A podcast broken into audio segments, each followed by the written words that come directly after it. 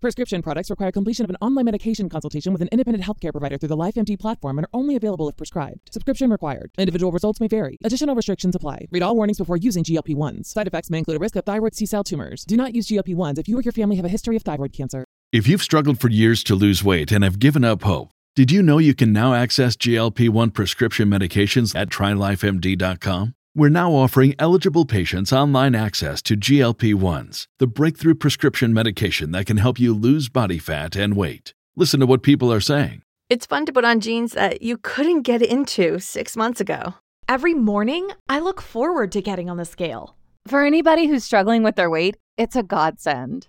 And here's the best part your insurance may cover 100% of the cost of your medication. So go to trylifemd.com to have your eligibility checked right now. Get started today at trylifemd.com. That's T R Y L I F E M D.com. Save big money when you start your next project today at Menards. Check out our great selection of garage and utility lighting options in stock, ready to take home today. We carry everything to help you illuminate whatever project you're working on. Shop garage and utility lighting products in store at your nearest Menards. You can also view all of our entire selection of lighting options today on menards.com. Save big money at Menards.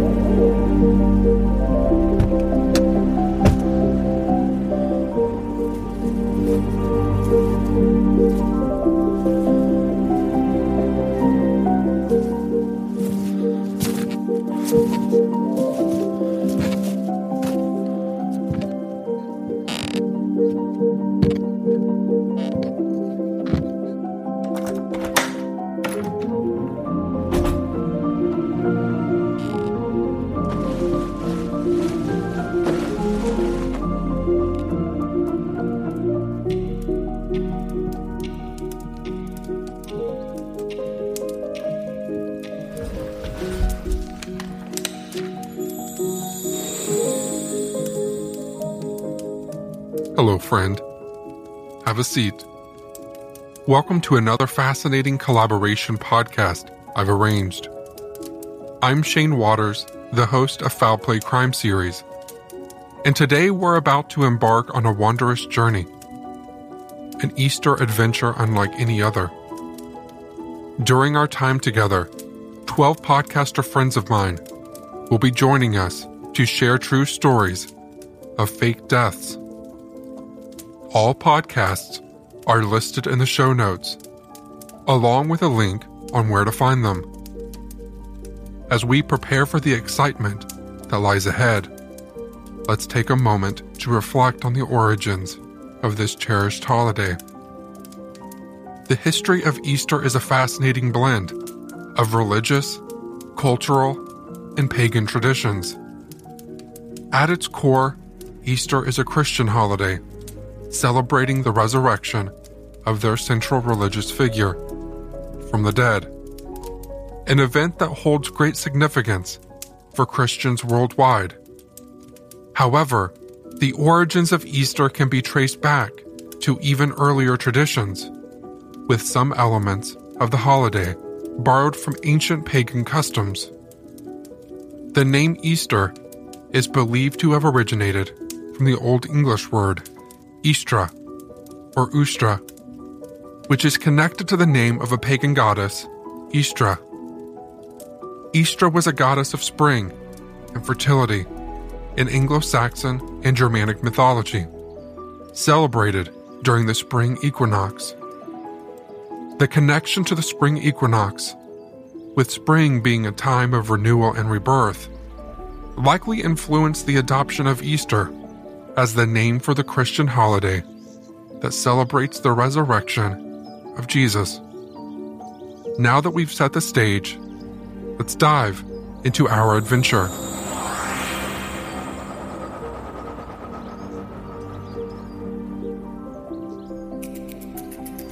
Walking through the sun dappled forest, a flash of movement catches our eye.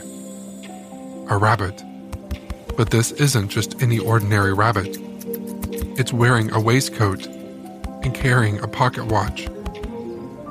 Curiosity piqued, we follow the rabbit down a hole, tumbling into a world of wonder and whimsy. As we dust ourselves off, we meet our first peculiar character a wise old owl named Ophelia, perched on a tree branch. Hello, dear traveler. Welcome to the enchanted Easterlands. I see you met our rabbit friend. I encourage you to continue on this mysterious path.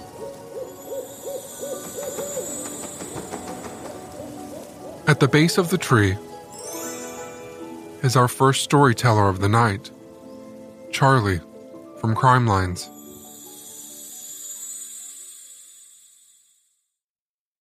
It started on March 15th, 1957, when 30 year old Lawrence Bader kissed his wife Mary Lou goodbye and left their Akron, Ohio home for a business trip to Cleveland.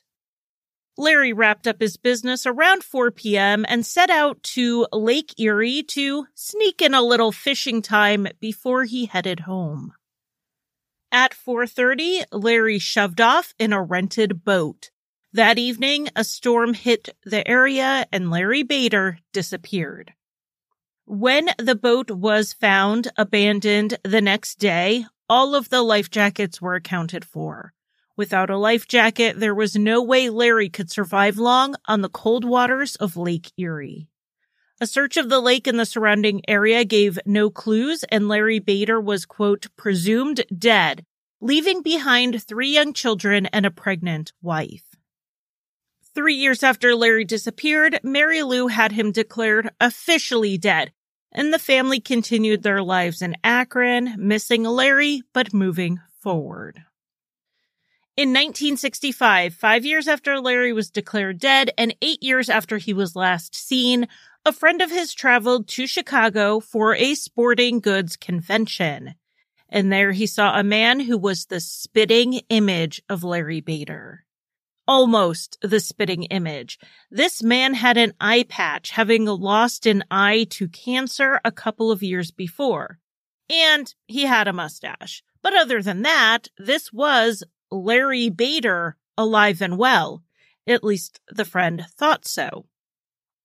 This friend quickly called Larry's family, who showed up in Chicago and were also convinced that this man was Larry. But he said he wasn't. He was Fritz Johnson of Omaha, Nebraska. The family did talk Fritz into going to the police station to be fingerprinted. Since Larry had been in the Navy, his prints were on record. Fritz agreed, seeing this as the fastest way to clear this whole thing up. The fingerprint card was sent off to the FBI to compare to the Navy records, and the prints matched. Fritz Johnson was in fact Lawrence Bader. Even after this, Fritz still denied his identity. He wasn't a Larry and he wasn't from Akron. He had arrived in Omaha five years before, four days after Larry had disappeared, but Fritz said that was just a coincidence. He had grown up in Boston, having been raised in an orphanage there. After arriving in Omaha, Fritz had quickly gained popularity thanks to his flamboyant personality. He bought an old hearse and had the back converted into a mobile lounge. He hosted champagne parties in his home and dated the most eligible young women in town. After getting his dream job at a radio station, Fritz threw himself into the promotional side of being a public personality. He dressed in colonial garb for a Washington Day event. He sat on top of a 50 foot flagpole for 15 days to raise money for charity. He had his friends hoist up two martinis a day to keep him sustained. Soon Fritz was noticed by television station KETV and he was hired on as the sports director and later married the local model Nancy Zimmer. Fritz Johnson certainly wasn't playing the part of a man who was trying to hide, going on TV and rallying up publicity for himself. But after his true identity was revealed, Fritz went back to Omaha and hired a lawyer. He was in a pickle. He was both currently dead and a bigamist, two situations that put him in precarious legal standing. The lawyer recommended a full workup at the hospital. Fritz went inpatient for 10 days and the doctors could come to no conclusions. Through multiple interviews, they could not rattle Fritz's story. He showed no memory of his life as Larry Bader, yet remembered many details from Fritz's origin story without issue. But the doctors also could not find any physical reason why Fritz would have suffered from amnesia. Even if he was injured in the boat incident, it didn't explain having a whole new life backstory four days later when he showed up in Omaha. Some believed O'Leary was lying, having fled his considerable debts and the confines of his respectable life in Akron. His second wife, Nancy, may have been among the doubters because she soon sought an annulment. Fritz then lost his job at the TV station due to the bad press and had to go work as a bartender. After he paid child support to both of his wives, he had around $30 left each week and could only afford to live in a YMCA men's shelter. And then seven months after being legally restored to life, Lawrence Joseph Bader and or Fritz Johnson died of cancer on September 16th, 1966 at the age of 39. A memorial service was held for Fritz in Omaha, after which his body was sent to Akron to be buried as Lawrence Joseph Bader in the family plot. The question of if this was a hoax or a true instance of a rare form of amnesia has never fully been answered. Some have offered a middle of the road theory, marrying the two options. It was first suggested by Fritz's attorney, whose job was to keep him from getting charged criminally or civilly. In this version of events, Larry decided to ditch the family in Akron and live unencumbered in the wild metropolis of Omaha. But after he had that first surgery that removed his eye due to his cancer, something went wrong and his memory was affected. This surgery essentially erased his memories of being Larry Bader, but left Fritz Johnson intact. And Fritz began to believe his own lies.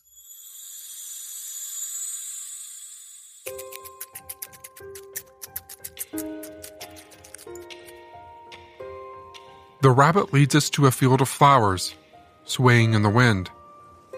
As we meander through the field, the vibrant colors of the flowers create a mesmerizing tapestry, and the sweet fragrance of blossoms fills the air. Blossom, dancing flower with a stunning smile, twirls gracefully, her petals a brilliant shade of pink, the embodiment of joy and renewal. Hello, traveler. Don't be shy. Join me in my dance.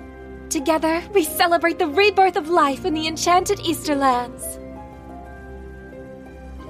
We dance with Blossom, our spirits lifted by the sight and scent of the blooming flowers. Joining us now in the field of flowers is Josh from Rotten to the Core.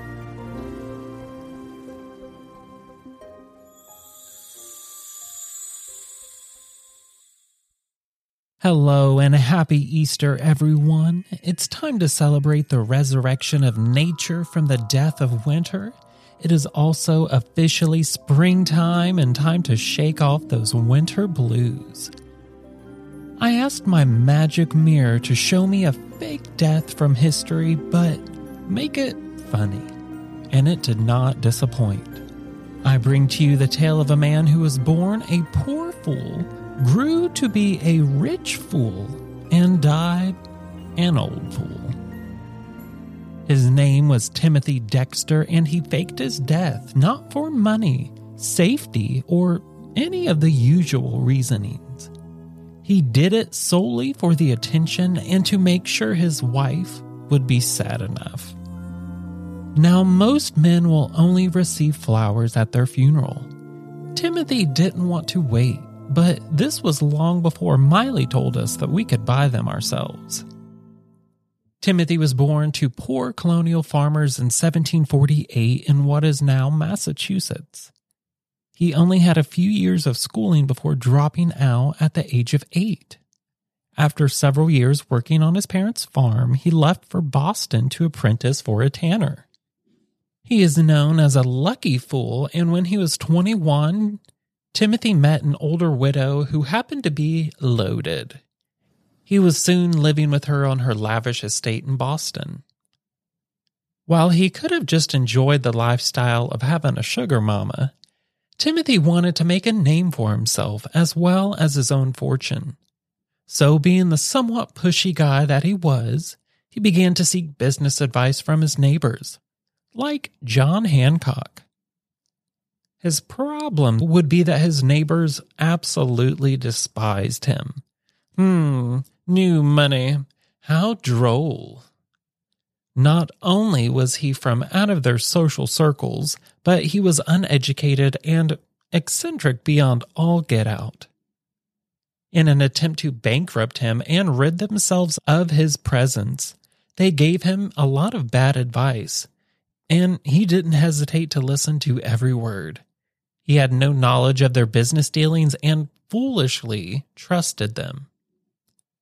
Again, his luck would show its hand because out of all the bad advice they gave him, it miraculously kept working out in his favor.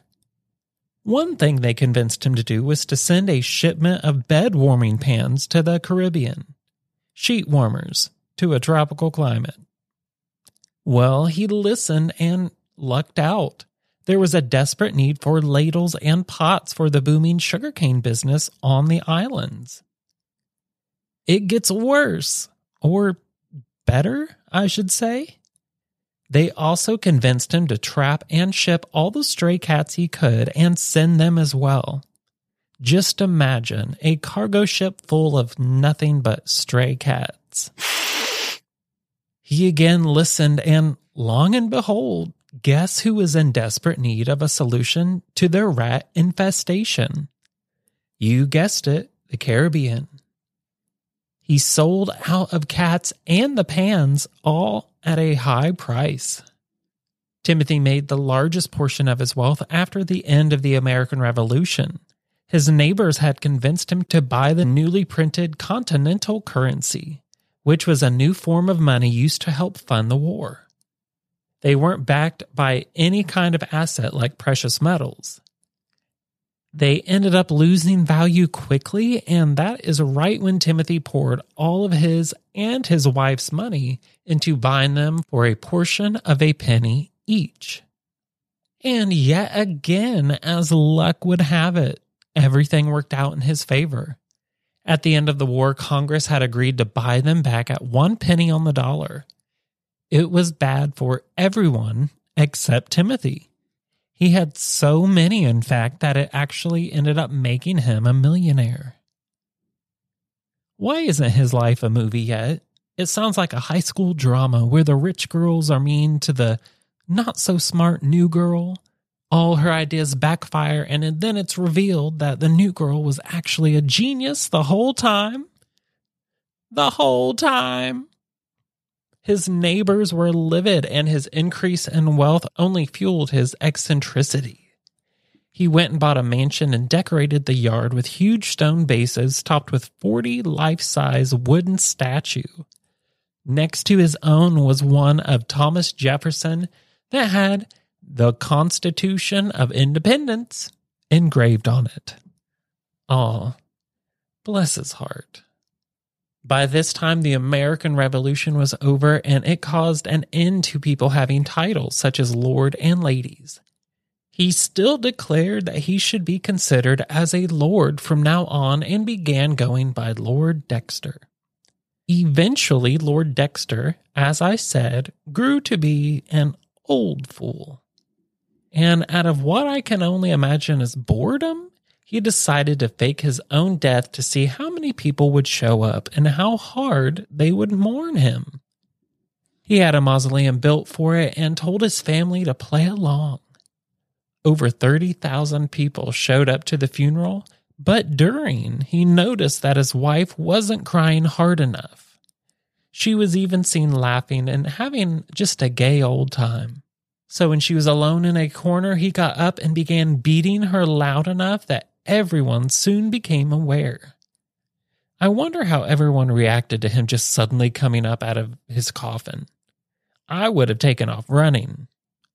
For the rest of the funeral, in fact, he acted as if it was just a big joke and a surprise party. Oh, good. You're back. I'm not sure why people stayed after that. I know there wasn't a lot to do then, but I don't deal with buffoonery.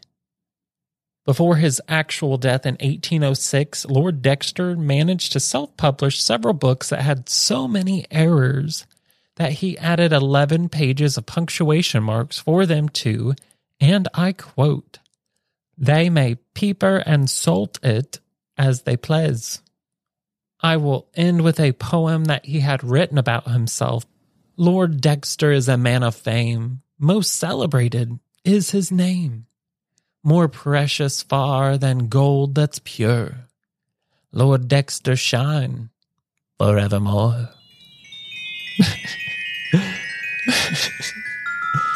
well, Mirror, I asked for funny and you did not disappoint. I laughed, I cried, and I felt better about all my own decisions. I hoped you all enjoyed learning about the lucky fool that was the false Lord, Timothy Dexter. Have a happy Easter, Shane, and everyone else. Enjoy your candy. Remember, rabbits are a 10 year commitment.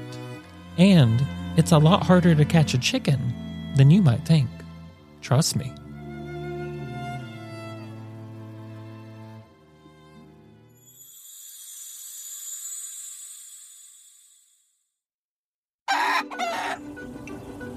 As we continue our journey, we stumble upon a quaint village where the houses are made of chocolate eggs and candy. Here we encounter our third character, Chocolina, a sweet and bubbly chocolatier. Greetings, traveler! Feel free to sample my Easter treats. They are crafted with love, and each bite contains a touch of enchantment. We savor Chocolina's delicate confections. The rich, velvety chocolate melting in our mouths, and we feel a warmth spread through our body.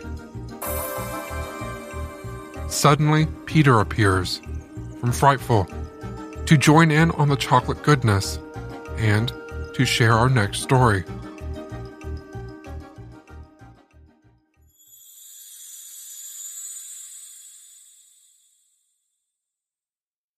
Tonight I'll be taking you back to the 19th century for a case of ghosts and murder where nothing is as it seems. This is the case of the fake yet still deadly ghost of Hammersmith. Toward the end of November 1803, something frightening was being reported in Hammersmith, which at the time was a small village on the outskirts of London. Locals were claiming to have seen a ghostly spectre drifting through the dark streets at night. Rumor was that this was the ghost of a villager who had committed suicide the year before by slitting his own throat. One pregnant woman claimed she'd been crossing the churchyard when she saw this spirit rise up from the tombstone. It grabbed her as she ran away. People were terrified, and during those wintry months of 1803, you had to be brave or mad to walk the streets of Hammersmith at night. Until a group of young men gathered rifles and pistols to take down this supernatural being. And so on the 3rd of January 1804, a 29 year old excise officer joined the spooky hunt. His name was Francis Smith, and on that fateful night, he was armed with a fowling piece, a shotgun designed for shooting wild birds. He headed out into the streets hunting for the spirit and found himself in a part of Hammersmith called Black Lion Lane, near the River Thames. But at the exact same time, a 22 year old man called Thomas Millwood was leaving his parents' house. He was a bricklayer and was heading out to pick up his wife from a late job. He didn't want her walking these haunted streets alone. And Thomas's outfit for work was a white shirt, a white flannel waistcoat, a white apron, and freshly washed white linen trousers. Perhaps you can see where this is going. I read the court transcripts, which state that it had been an exceptionally dark night, and the lane where the encounter took place was narrow and ran between two high hedges. I also checked the phases of the moon for that evening. On January the 4th, 1804, the moon was in its last quarter, not full but big enough to cast an eerie glow across the city and over the white clothes of Thomas. The two men stumbled upon one another at the junction where Black Lion Lane meets Beaver Lane. And poor old Thomas simply turned the corner and saw a random man holding a gun in the darkness. But Francis saw the white, ghostly figure that had terrorized London. And shocked at the sight of this spectre, Francis started to shout demands, saying, Damn you, who are you, what are you? Damn you, I'll shoot you. And this is where Thomas Millwood made a fatal choice. He began to walk closer to Francis. Maybe he hadn't realized the danger he was in or hadn't even seen the gun in the darkness. But he knew about the weapon soon enough when a second later Francis aimed the barrel, the spirit, and pulled the trigger. The street boomed as shots scattered into a deadly pattern around Thomas, and the man, dressed all in white, who just wanted to walk his wife home, fell to the floor, dead. Now, once he was shot, Francis Smith was shaken, yes, but he was excited. He had killed the ghost of Hammersmith. And at 10:30 p.m., he sprang off to tell people of his success. He gathered some men to come to see this spirit he had destroyed, they all raced back and saw the reality of the situation. Lying in the street, his face staring upward at the moon, was the very real corpse of a human being, Thomas Millwood. He'd been shot in the lower part of the jaw on the left side, and the impact had broken that jaw and penetrated the vertebra of his neck, injuring his spinal marrow. It was, as court records would state later, a mortal wound. The gravity of the situation started to sink in for Francis Smith as the men called for the High Constable to come and advise.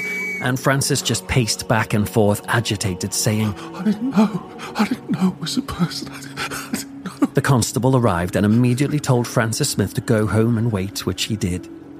Then the men lifted the shattered corpse of Thomas Millwood and carried him to the nearby Black Lion Inn and set his corpse down, probably on a table or perhaps the floor. Thomas would have spent many a night here drinking with his parents and wife, but now he lay dead. Yet this was no ordinary murder, because there was no mystery. Francis Smith had done this. But was he actually guilty of murder? An inquest was carried out right there in the inn, and it came to the only conclusion they felt was possible that Francis Smith had indeed willfully murdered Thomas Millwood in the street. Ghost or no ghost, the coroner announced that Francis would stand trial at the Old Bailey for murder. The trial began, and the witnesses were called, testifying to what they saw that night, but also of the ghost stories leading up to it. The court records confirmed that there were actually several ghost hunting parties out that very night. One man who attended the corpse, a night watchman, admitted that he had seen the ghost himself on the Thursday before. Another local told the court that this ghost had attacked him in the churchyard, leaping up from behind a tombstone and grabbing him by the throat. And it was even said in that courtroom that on account of his white clothes, Thomas Millwood had already been mistaken for the Hammersmith ghost on two previous occasions, so much so that his family had advised him to wear a long coat whenever he went out at night. Anne Millwood also took the stand. She was the sister of Thomas, and she had heard the entire exchange between Thomas and Francis. She said this I ran out of the door, and when I got halfway from my father's house to my brother's, I saw my brother laying dead at the gate. I took hold of his right hand and said, Speak to me. But he could not, and his head was laying towards me as I went up to him. The jury retired for about three quarters of an hour and returned with a verdict of manslaughter. But the Lord Chief Baron told them that this option was simply not available to them. They would have to find the prisoner either guilty or not guilty of murder, because in a case where someone has deliberately shot another, there was no in between. And so the jury discussed it again and came back with a devastating verdict. Francis Smith was guilty of murder, and he was sentenced to hang and his body would be given to the medical college to be dissected afterwards. He left the courtroom with little hope, but there was a great amount of public sympathy for him, and after an agonizing few weeks, Francis heard the news he had prayed for. Despite the deliberate shooting, those ghostly elements meant that this was not a cold blooded murder after all. and he was granted a stay of execution and was offered a pardon if and only if he served a year hard labor in prison. And what of the ghost of Hammersmith who started all this? Well, the publicity surrounding the shooting and court case caused a local shoemaker to come forward. His name was John Graham, and he admitted to dressing as a ghost to scare villagers.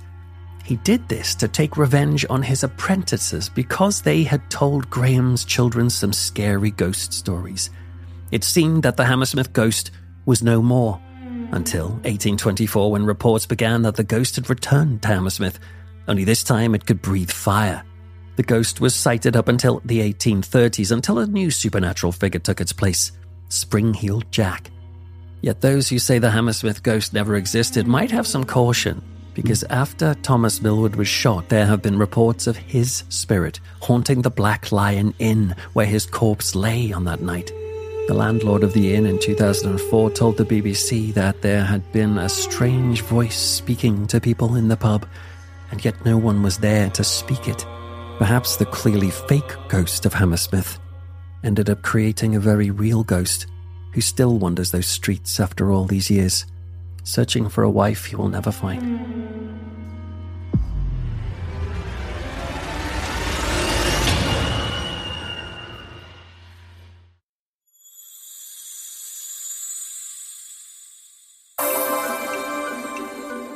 We leave the village with a spring in our step and soon arrive at a serene lake, shimmering with the golden light of the setting sun.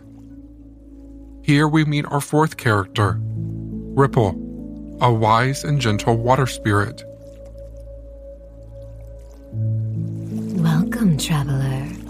My lake is a place of reflection, a respite for those who seek inner peace. Allow yourself a moment to be still and let the water's tranquility wash over you. We pause at the lake's edge, the water's calming embrace, soothing our soul. Suddenly appearing on a small boat on the lake is Bill and Kristen from Mind Over Murder.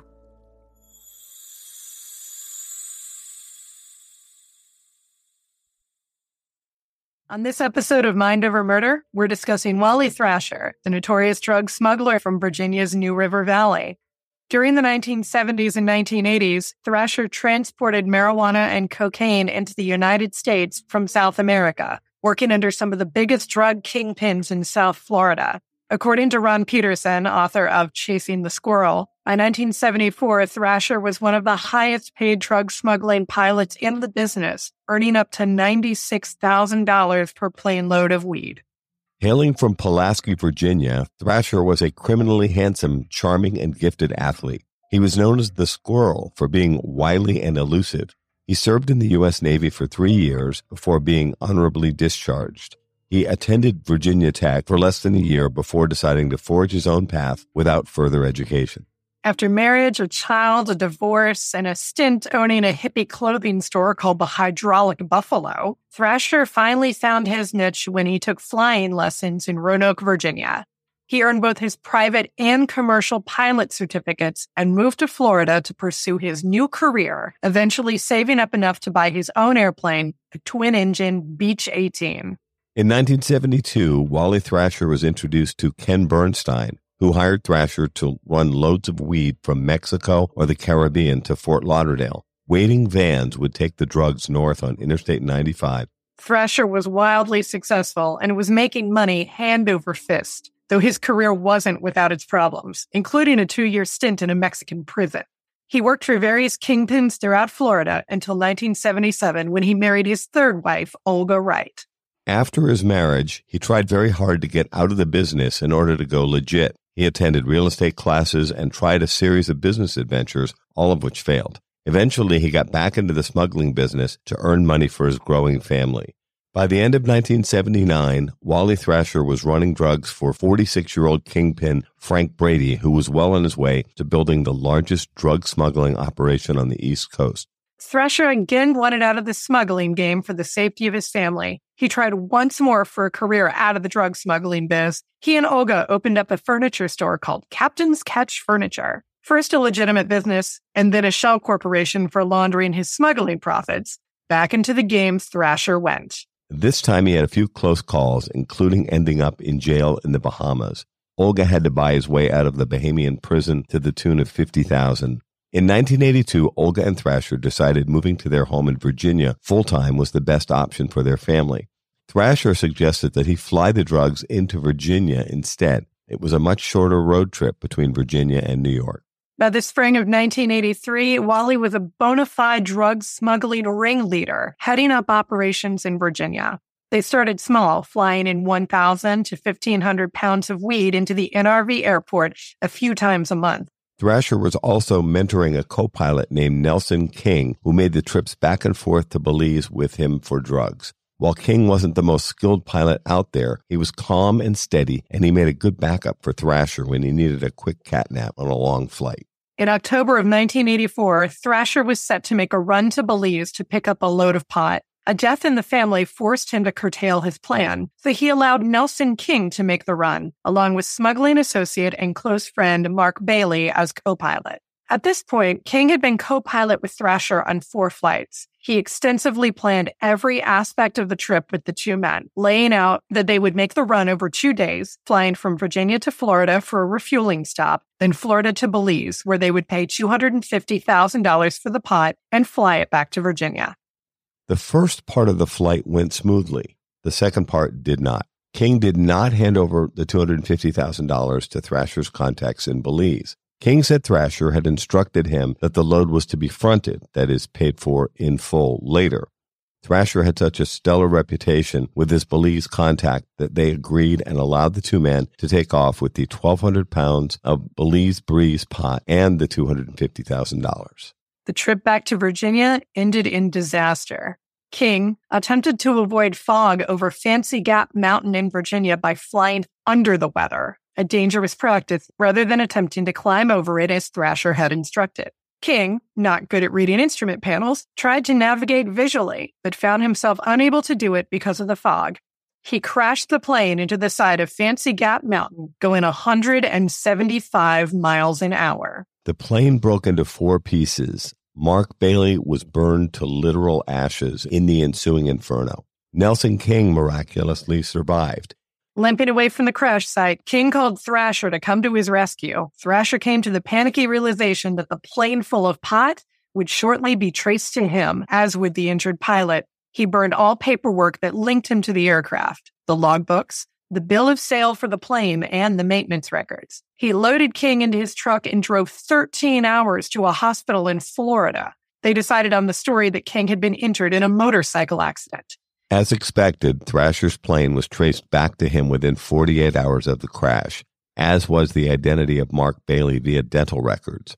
Hoping to recoup his losses for the load of pot and unaware that King had stolen $250,000, Thrasher made a call to Belize to ask if he could fly down for another load. When he learned of King's double cross, he went in search for his associate, but no dice. King was now in the wind.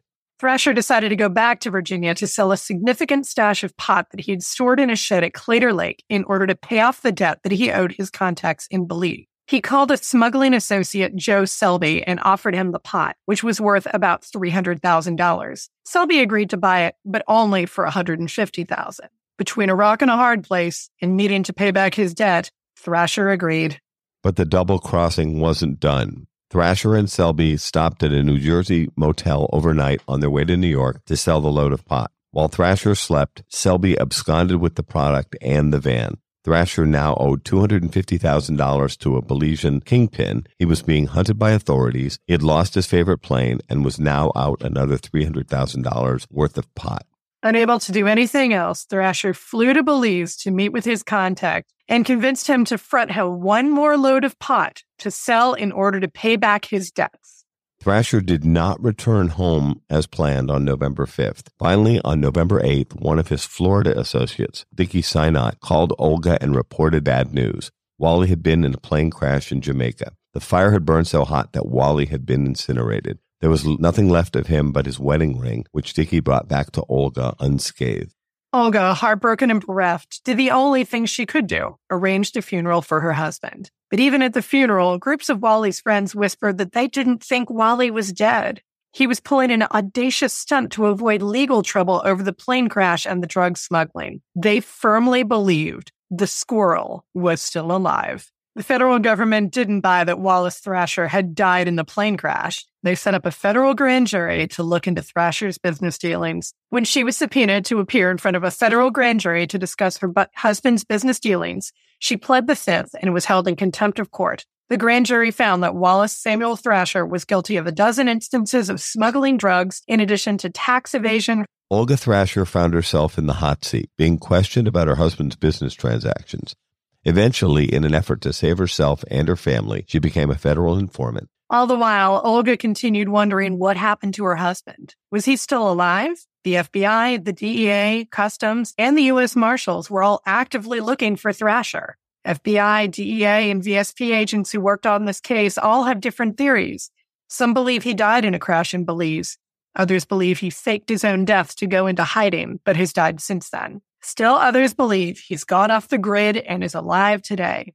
The U.S. Marshals actively hunted for Wally Thrasher, following up on tips and sightings until 2015, when the U.S. Attorney filed a motion in Roanoke to dismiss the open warrant for Thrasher's arrest. He stated that available evidence showed Thrasher to be deceased, and there was no further reason to keep the warrant open. Wally Thrasher would be 83 years old today. Is he still somewhere out there living his best life? Or did he die in a fiery plane crash in 1984? Much like the notorious case of skyjacker D.B. Cooper, we will never really know the answer. For more information on the fascinating case of Wally Thrasher, pick up Chasing the Squirrel by Ron Peterson, available on Amazon or wherever books are sold. Thank you so much for listening to this episode of Mind Over Murder. We'll see you next time.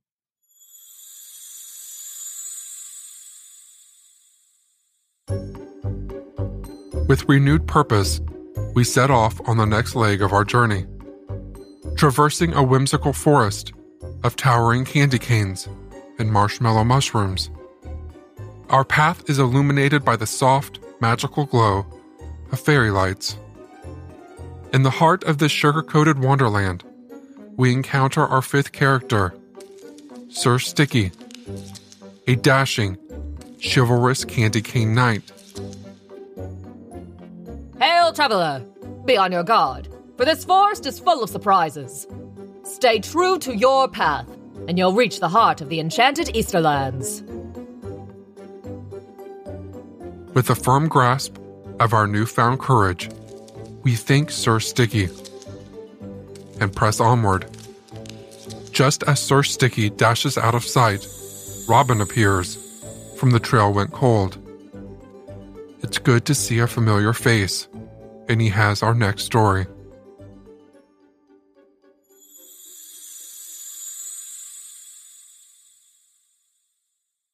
So, one of the most controversial and divisive topics in the world today is the death penalty. Obviously, one of the biggest arguments against the death penalty is that there's always a risk of an innocent person being executed for a crime they did not commit. But if you want a more extreme version of this scenario, what if an innocent person was sentenced to death for murdering someone who turned out to be alive? Or even worse, what if the so called victim's family hated the defendant's family so much that they intentionally faked the victim's death in order to frame the defendant and hope to see him executed for a murder that never happened? Well, believe it or not, this exact scenario actually occurred. Yes, there have been documented cases of innocent people being executed for supposedly murdering a victim who turned out to be alive, but these incidents mostly occurred over a century or two ago. However, this particular case took place during the 1980s in Uganda. At the start of the decade, 27 year old Edward Edmary Mapagi lived in Uganda's capital city of Kampala and had a wife and six children. He ran a successful taxi business, but after an incident in which his taxi was stolen at gunpoint, Edward decided to relocate his family to the village of Kayambala, where he had grown up. They moved in with Edward's father, and he quickly established himself as one of the village's most well respected citizens. But on June the 12th, 1981, everyone was taken by complete surprise when Edward and his cousin, Fred Masembe, were arrested and charged with murder. The alleged victim was George William Wandiaka, who went by his middle name and was one of Edward's neighbors in Kayambala. Edward and Fred were both accused of robbing William and stabbing him to death. One year after their arrests, the two men were taken to trial for William's murder, where they were both found guilty and sentenced to death. The two defendants continued to maintain their innocence and seemed to have one fairly convincing piece of evidence in their favor namely, the fact that Edward was certain he had seen William standing in the courtroom during the trial. Maybe it's just me, but I do feel that if someone is being tried for murder, the victim not actually being dead should probably be enough to generate reasonable doubt. Regardless, I'm sure the courts just thought that Edward was hallucinating or making up any ridiculous story he could to save himself, as both he and Fred were sent to death row at Luzira Maximum Security Prison in order to await execution. Now, when someone is sentenced to death in the United States, it will usually be many years before their execution goes through, as they are entitled to file numerous appeals. And once they run out of legal options, an execution date is officially set for them, so the defendant will at least know when they are scheduled to die. However, that's not how the system worked in Uganda back in the 1980s, as condemned prisoners were taken to death row but not given any information about when they were scheduled to die. They would only find out when someone suddenly showed up and dragged them out of their cell, informing them that they were going to be executed in three days via hanging. So you can imagine the psychological torture of being on death row for years, never knowing if this was the week you were going to die. Edward would later say that he witnessed a total of 52 inmates get taken from their cells and executed in this fashion, and they would often do this with batches of 10 or 11 prisoners at a time. This experience was pure hell for Edward and Fred, and while Fred's execution never went through, he wound up developing mal- malaria and stomach complications. Since Fred was a condemned prisoner who was going to die anyway, prison authorities did not feel the need to provide him with proper medical treatment, so he passed away in 1985. To make things even more tragic, Edward's wife also died while he was incarcerated. Well, as time went on, it appeared that Edward's account about having seen William in the courtroom might have actually been true, as numerous sightings started pouring in from witnesses who were certain they had seen William at various locations throughout Uganda. In 1989, eight years after William's murder supposedly took place, the authorities finally uncovered conclusive evidence that he was alive and living in the village of Mabiko, as he sometimes took trips back to Kayambala in order to visit his family. So, how in the world could something like this have happened? Well, since this story took place in Uganda, there are not exactly an abundance of English language sources available out there, so certain details are very vague. But the gist of it seems to be that William Wandiaka's parents had a major grudge against Edward Mapagi's father. Unfortunately, I haven't been able to find out exactly what this grudge was, only that it was based around a land dispute, but it was apparently serious enough that William's family believed that going to the trouble of faking his death in order to frame Edward for his non existent murder was the most appropriate way to handle it. You might be wondering how they pulled something like this off, but apparently, they bribed witnesses to say that they had seen Edward and Fred kill William and dispose of his body. And their frame up job was given additional credibility when they bribed a pathologist to falsely testify that he had done a post mortem on William's body, I'm not sure why the defense team never asked to see the body or any other corroborating evidence to prove that a crime took place, but it's good to know that the courts were totally fine with sentencing two innocent men to death on the basis of one witness who testified, Dude, take my word for it, it was totally a murder. Unfortunately, as is often the case in many wrongful conviction stories, the higher powers did not want to admit that they had made a colossal mistake. So even after the Attorney General of Uganda was given conclusive evidence that no murder ever took place and the so-called victim was still alive, Edward continued to languish on death row for another 11 years, as it's apparently very difficult to overturn a conviction in that country. It was not until July of 2000 when Edward finally received a full pardon from the president of Uganda and was released from prison, but by that point, he had spent 19 years behind bars for a crime that never happened. Not surprisingly, Edward has become a major activist for abolishing the death penalty, and his story is considered to be one of the worst miscarriages of justice the world has ever seen. And if you're wondering what happened to William Wandiaka, he actually wound up dying of natural causes in 2002, two years after Edward was released, and hopefully, William's family didn't try to frame anyone again. Edward never got the opportunity to confront William, and that's probably the best outcome for everyone involved, since I think there's a good chance that Edward would have wound up going back to death row for a real murder.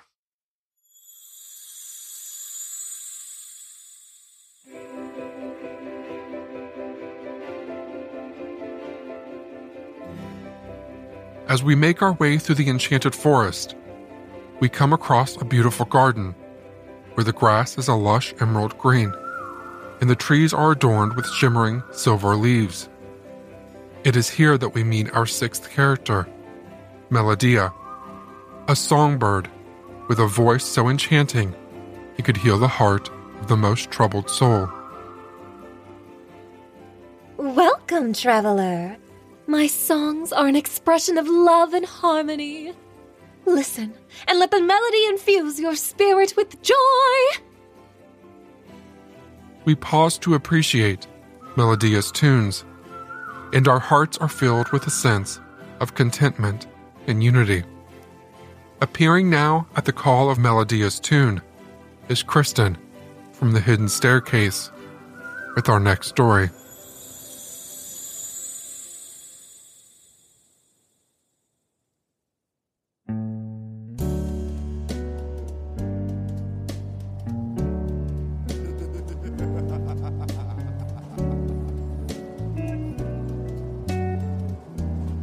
It's officially springtime, and along with it comes Easter and all of the flowers popping open. You may even feel the urge to run through a field of them and enjoy being high on life. The man in my story today was often high on more than life and wrote one of the most popular books ever because of it. One Flew Over the Cuckoo's Nest, which happens to be my personal favorite. This was all when LSD was still legal. But when he was busted for marijuana, he decided to fake his death and escape to Mexico.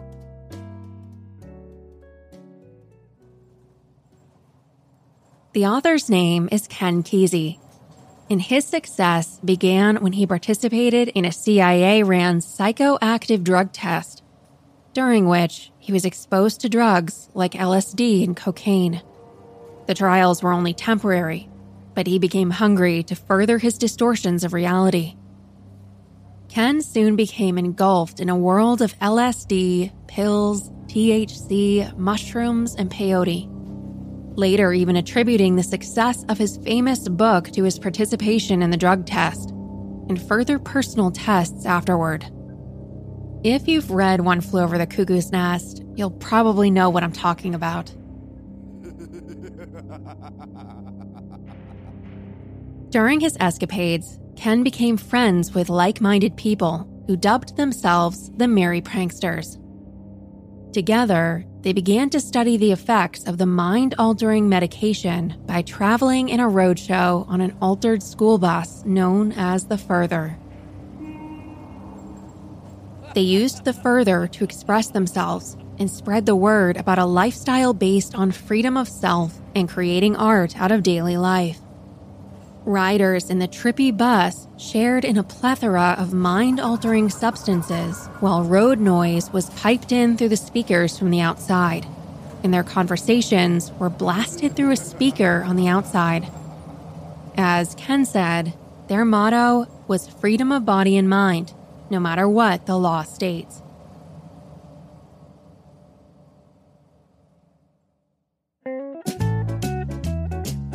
They played a massive part in the blooming of hippie culture and the success of the Grateful Dead, who were essentially the house band of the pranksters. As you can imagine, authorities didn't usually react kindly to a rainbow bus full of tripping people. Sadly for Ken, when he was found with marijuana in his possession, he was arrested two separate times in an effort to not only crack down on marijuana users, but also the widespread influence Kesey seemed to have. As a result, an arrest warrant was issued for Ken in 1966. Not for the further or for LSD, but just over marijuana possession. That began a several month long ploy to evade arrest and prosecution. And it started with the author faking his death. To do so, Ken drove the further to a secluded cliffside along the coast of California and left a suicide note that read Ocean, ocean, I'll beat you in the end. I'll break you this time. I'll go through with my heels at your hungry ribs. Then, with the help of his pranksters, Ken lay in the trunk of a getaway car and was driven to Mexico.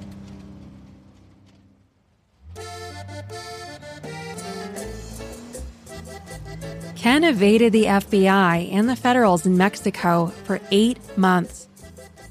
He was traveling to several towns, including Puerto Vallarta and a place known as Marijuana City. His time on the lam was filled with sunshine and a plethora of THC. Eventually, Ken grew tired of his life in Mexico, and with the continued help of the pranksters, he returned to California. Then one day, as he was driving, a couple of police officers recognized him and quickly pulled him over. Ken jumped from his truck and once again attempted to flee arrest.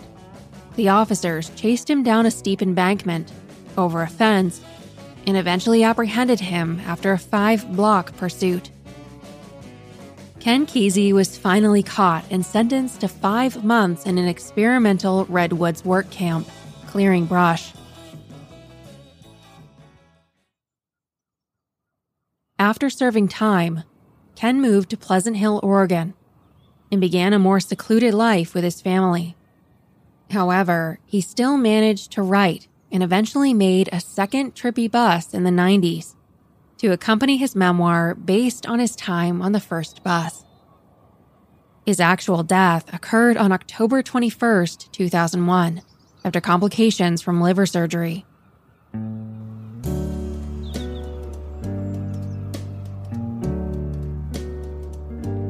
Ken lives on today through his writings and is known as one of the most influential authors in history. Unfortunately, through his efforts to avoid arrest, he fled longer than his actual punishment. It seemed to be enough to set him on the straight and narrow, or at least be a lot less public about his mind altering lifestyle.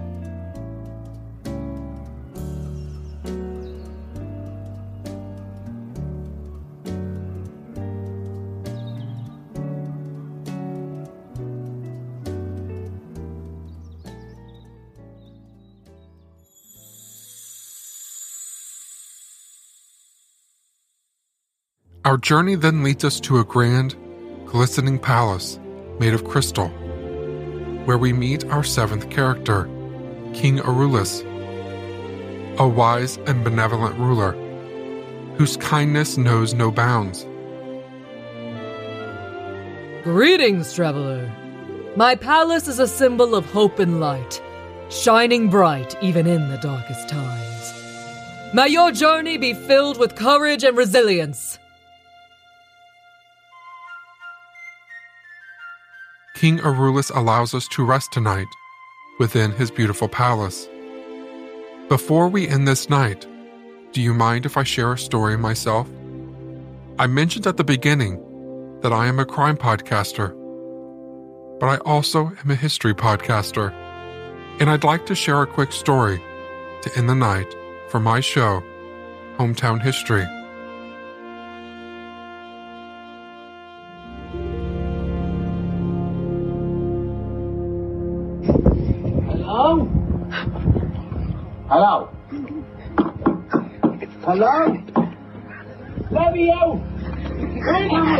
Hello? Hello? This is the sound of a resurrection. This is actual audio from the funeral of an Irishman named Shay Bradley in Dublin, Ireland. Is that that priest I can hear? Let me out! Hello! Hello! Stop the man! Stop, I can hear you! And yes, it's coming from inside the coffin, from the bottom of a six foot hole.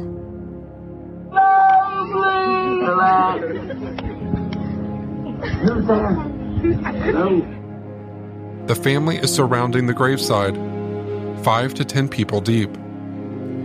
The initial shock is giving way to laughter that grows as more people realize what's happening. Easy, shame me, I'm in the box. No, I'm bad. You gotta hear that. Hello, again. Hello. Shortly before his death, Bradley had recorded this message to be played from his casket for one last laugh with his loved ones.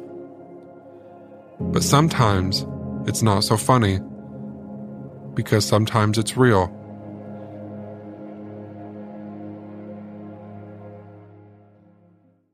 This is actual audio from another graveside, and notice no one is laughing. por revivirlo.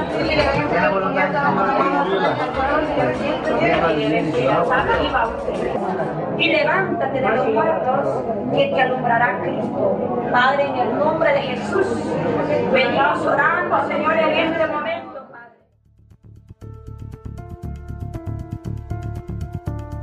In July of 2016, pregnant teenager Neysi Perez collapsed in the middle of the night on her way to the bathroom. The sound of gunfight in a nearby street triggered a stress reaction, either a panic attack or what is known as a cataphylactic episode, in which the victim's body shuts down in response to trauma, a kind of waking coma. Within an hour, Neysi was pronounced dead and buried on the following day in an above ground vault in the town of La Entrada, Honduras. The day after the burial, muffled screams were heard in the area of the tomb. Her mother would later say, As I put my hand on her grave, I could hear noises inside. I heard banging. Then I heard her voice. She was screaming for help. Por revivirlo.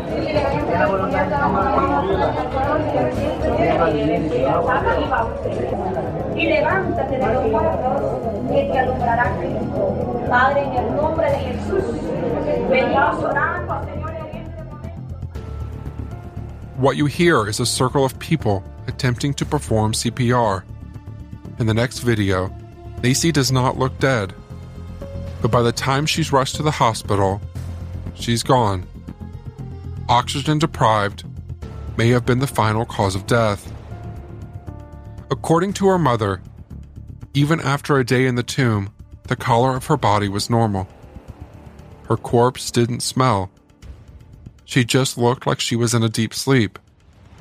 There was no rigor mortis. Her body was still flexible. It was impossible that she had been dead for so many hours. Tragically, there are countless other examples from history of this type of halfway resurrection. In 2011, in Kazan, Russia, a woman named Makomek Zayanov sat up in her casket in the middle of her own funeral. The shock of that experience led to a second heart attack, which was unfortunately fatal. History is full of stories like this, and there are times, of course, where people do it on purpose. Sometimes they fake their death, as in many of these other stories. Sometimes it's a performance. Harry Houdini had himself buried alive to prove that he could escape even the grave. As it turned out, he could not escape the grave, and he had to be rescued when he nearly died for real. Years later, in Fresno, California, a Houdini admirer named Joe Burrus would attempt the same feat with a twist. He would have 6,000 pounds of wet concrete poured on top of his casket. Amazing Joe was a struggling magician looking for his big break. so he invited a camera crew to cover his escape. More than 150 people were in attendance. This footage would later be used by television programs, like A Current Affair, to tell Joe's story. and then buried alive under seven tons of dirt and cement. But something goes terribly wrong. Exclusive, the greatest show of Amazing Joe. All of Joe's family was there to witness his greatest moment, and they were videotaping it so they could cherish it forever. But as our Mike Watkins tells us, something happened that turned this video into a horror movie. In the video, you can see Joe wince as a uniformed police officer cuffs his hands in front of him. And it's clearly not an act. The cuffs are too tight, but it wouldn't have mattered anyway. Through the chains, through the shackles, through the handcuffs. Burrow my way through three and a half feet of dirt. To get through all this before the cement hardened. A reporter covering the events asked Joe if he understands the full implications of what he's about to attempt here. It's clear that he does not. He tries to play off the awkward moment with a joke, but it's obvious that he's in over his head. You realize that cement starts to harden first at, at a lower elevation, so it's going to be hard.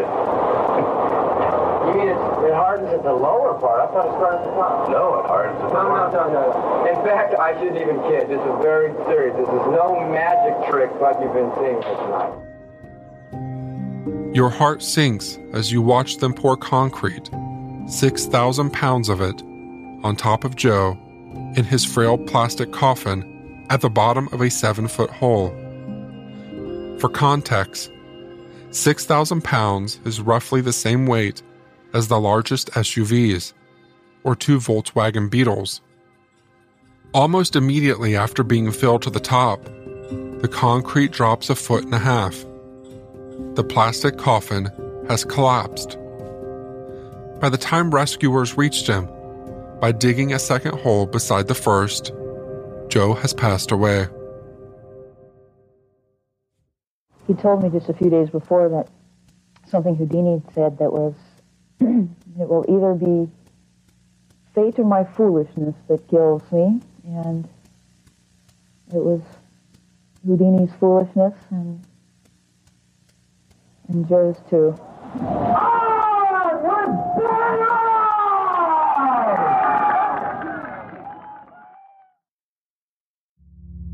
As easy as it is to criticize someone like Joe, we all do foolish things. If we're lucky, we survive them. And this may seem like an unusual takeaway from stories like these, but they really just make me glad to be alive. Life is precious, and we can waste a lot of time and energy trying to impress people or pulling stupid stunts that are really just attempts to feel alive. What I'm reminded of when I hear stories like this is that we're already alive. We already have a lot to be grateful for. And the older I get, the more I look at every morning as a little resurrection. I think of all the people who didn't wake up on that day or any other day, who didn't come back from the darkness, and I feel grateful that I did. So I make a commitment just to be completely present in the present, and ironically, that's one of the things that history helps us do. Happy Easter, everyone.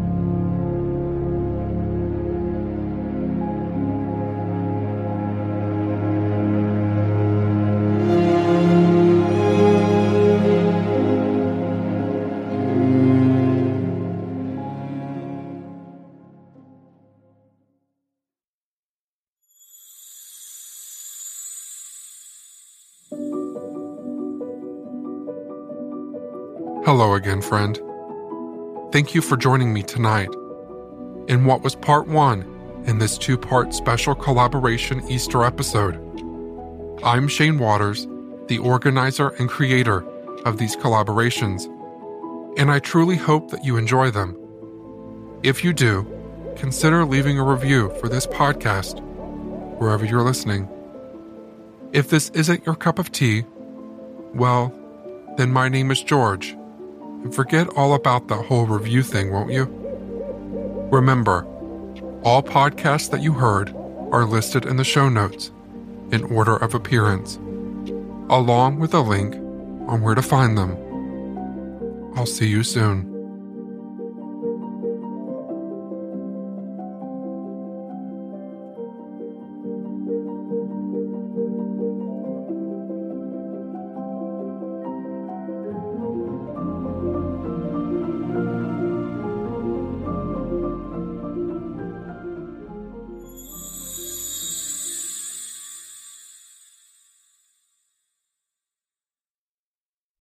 Save big on brunch for mom, all in the Kroger app. Get half gallons of delicious Kroger milk for 129 each, then get flavorful Tyson natural boneless chicken breasts for 249 a pound, all with your card and a digital coupon. Shop these deals at your local Kroger, less than 5 miles away, or tap the screen now to download the Kroger app to save big today. Kroger, fresh for everyone. Prices and product availability subject to change. Restrictions apply. See site for details.